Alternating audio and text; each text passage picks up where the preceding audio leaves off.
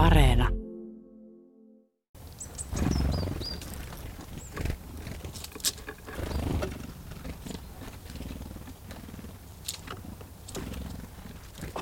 Viime talvi jäi tulematta tänne Etelä-Suomeen, mutta nyt saimme sitä kaksi verran. Viime viikon tiistaina ja keskiviikkona täällä Kirkkonummellakin satoi lunta aika tarkkaan 50 senttiä. Täällä on nyt sitä enemmän eteläisellä rannikkoseudulla kuin muualla Suomessa. Ja pakkasta tuli heti perään torstaina. Torstaista sunnuntaihin oli päivisin 15-20, öisin 25 asti. Ja kylläpä tuli linnuille hätä ruuasta. Päivä on nyt tunnin pitempi kuin mitä se lyhimmillään oli, mutta vielä tarkemmin lintujen täytyy käyttää tuo lyhytkin päivä syömiseen. Tiaisia on varmasti kaksi verroin normaaliaikaan nähden. Voi olla parisataa eri yksilöäkin. Kerralla näkyy enimmillään toista sataa ja nehän tunnetusti kiertelevät lähinurkkia, lähiseutuja. Niiden täytyy olla perillä, jos jossain on vaihtoehtoista ruokaa saatavilla. Ja näistä meidän pihan tiaisista noin kolmasosa on talitiaisia, kaksi kolmasosaa sinitiaisia, puolenkymmentä kuusi tiaista päälle. Vielä selvemmin lumentulo ja pakkasten tulo näkyy mustarastaiden määrässä. Tyypillisesti noin 10-15 ennen kunnon talvea. Nyt varmaan noin 30, koska yli 25 saattaa nähdä kerralla. Ja sama koskee keltasirkkuja. Vaikka olisi pieni pakkanen, mutta niin kauan kuin ei ole lunta tai sitä on hyvin vähän, niin keltasirkut viihtyvät tuolla sänkipelloilla, Sepänkylän peltoaukeilla. Sinne on syksyllä tippunut sen verran jyviä. Mutta kun tulee enemmän lunta, että siellä luonnonruoka peittyy tai peltojen jyvät, niin silloin ne tulevat tähän pihalle. Noin satakunta keltaserkkua. Niiden joukossa on usein peippoja. Alkutalvella oli neljä viisikin. Kaksi oli nyt vielä muutama päivä sitten, mutta näyttää siltä, että toinen näistä koiraspeipoista on kuollut pakkaseen. Pyrsytiäsparvi on pienentynyt. Alkutalvella oli kymmenen, nyt on jäljellä viisi.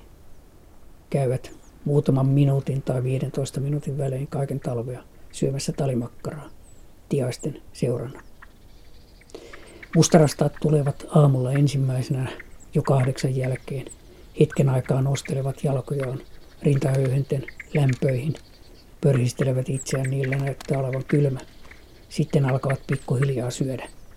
Tiaiset tulevat puoli yhdeksän, yhdeksän välillä, koko lauma. Mustarastaista on hauska ollut seurata, että kun vielä jokunen vuosi sitten kaikki ruokailivat maassa, minä heittelen keltasirkoille ruokaa aina joka päiväksi pienen määrän – ja sitten muutama alkoi oppia käymään näillä talimakkaroilla, seistä niiden päällä tai jopa siinä kyljessä. Ja pikkuhiljaa yhä useampi on oppinut tuon tavan. Katsovat kai mitä muut tekevät. Samoin automaateilla räpistelevät hetken, poimivat pähkinöitä, auringon kukan siemeniä. Ja pari semmoista automaattia minulla on, jos on pikkusen leveämpi se alusta, johon jyviä varisee, niin Siihen joku taitava mustarastas on oppinut käymään kyhjöttämään paikallaan. Hätäkeinot keksi. Tikkoja tietenkin, neljä viisi käpytikkaa. Yksi onneton menetti pyrstönsä muutama päivä sitten.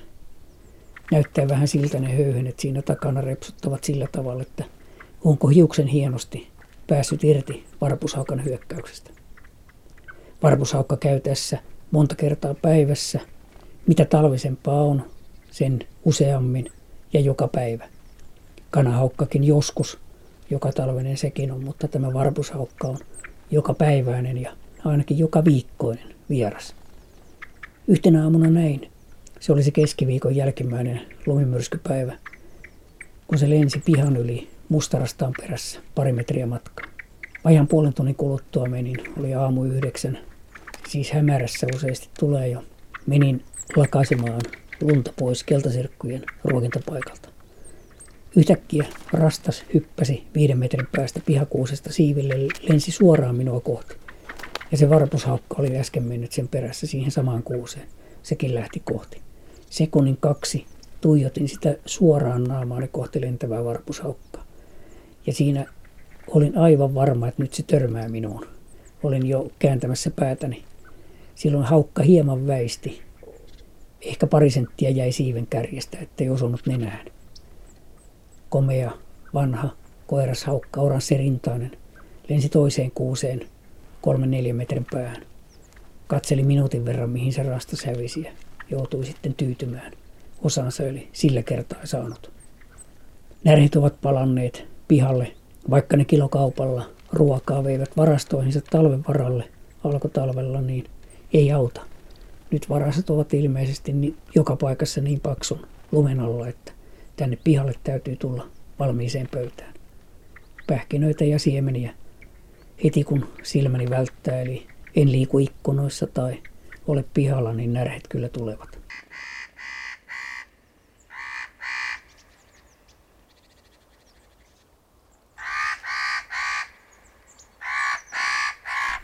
Närhien sukulainen pähkinähakki on hauska veijari.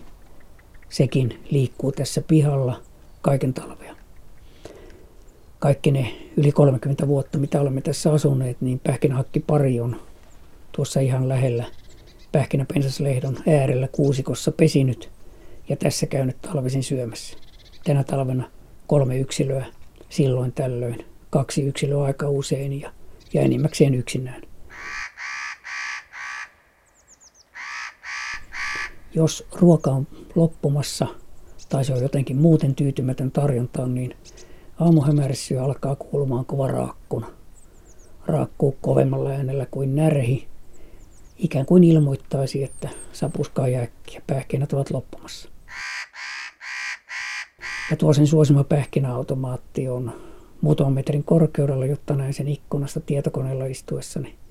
Ja siksi täytyy ottaa tikkaat kun se aamulla raakkuu siinä puussa ja haen tikkaat ja kellarista pähkinöitä, niin hakki jää muutaman metrin päähän siihen vaahteraan katsomaan, että no tulihan se pähkinä täyteen. Pähkinäautomaatti ja siitä sitten ruokailu jatkuu.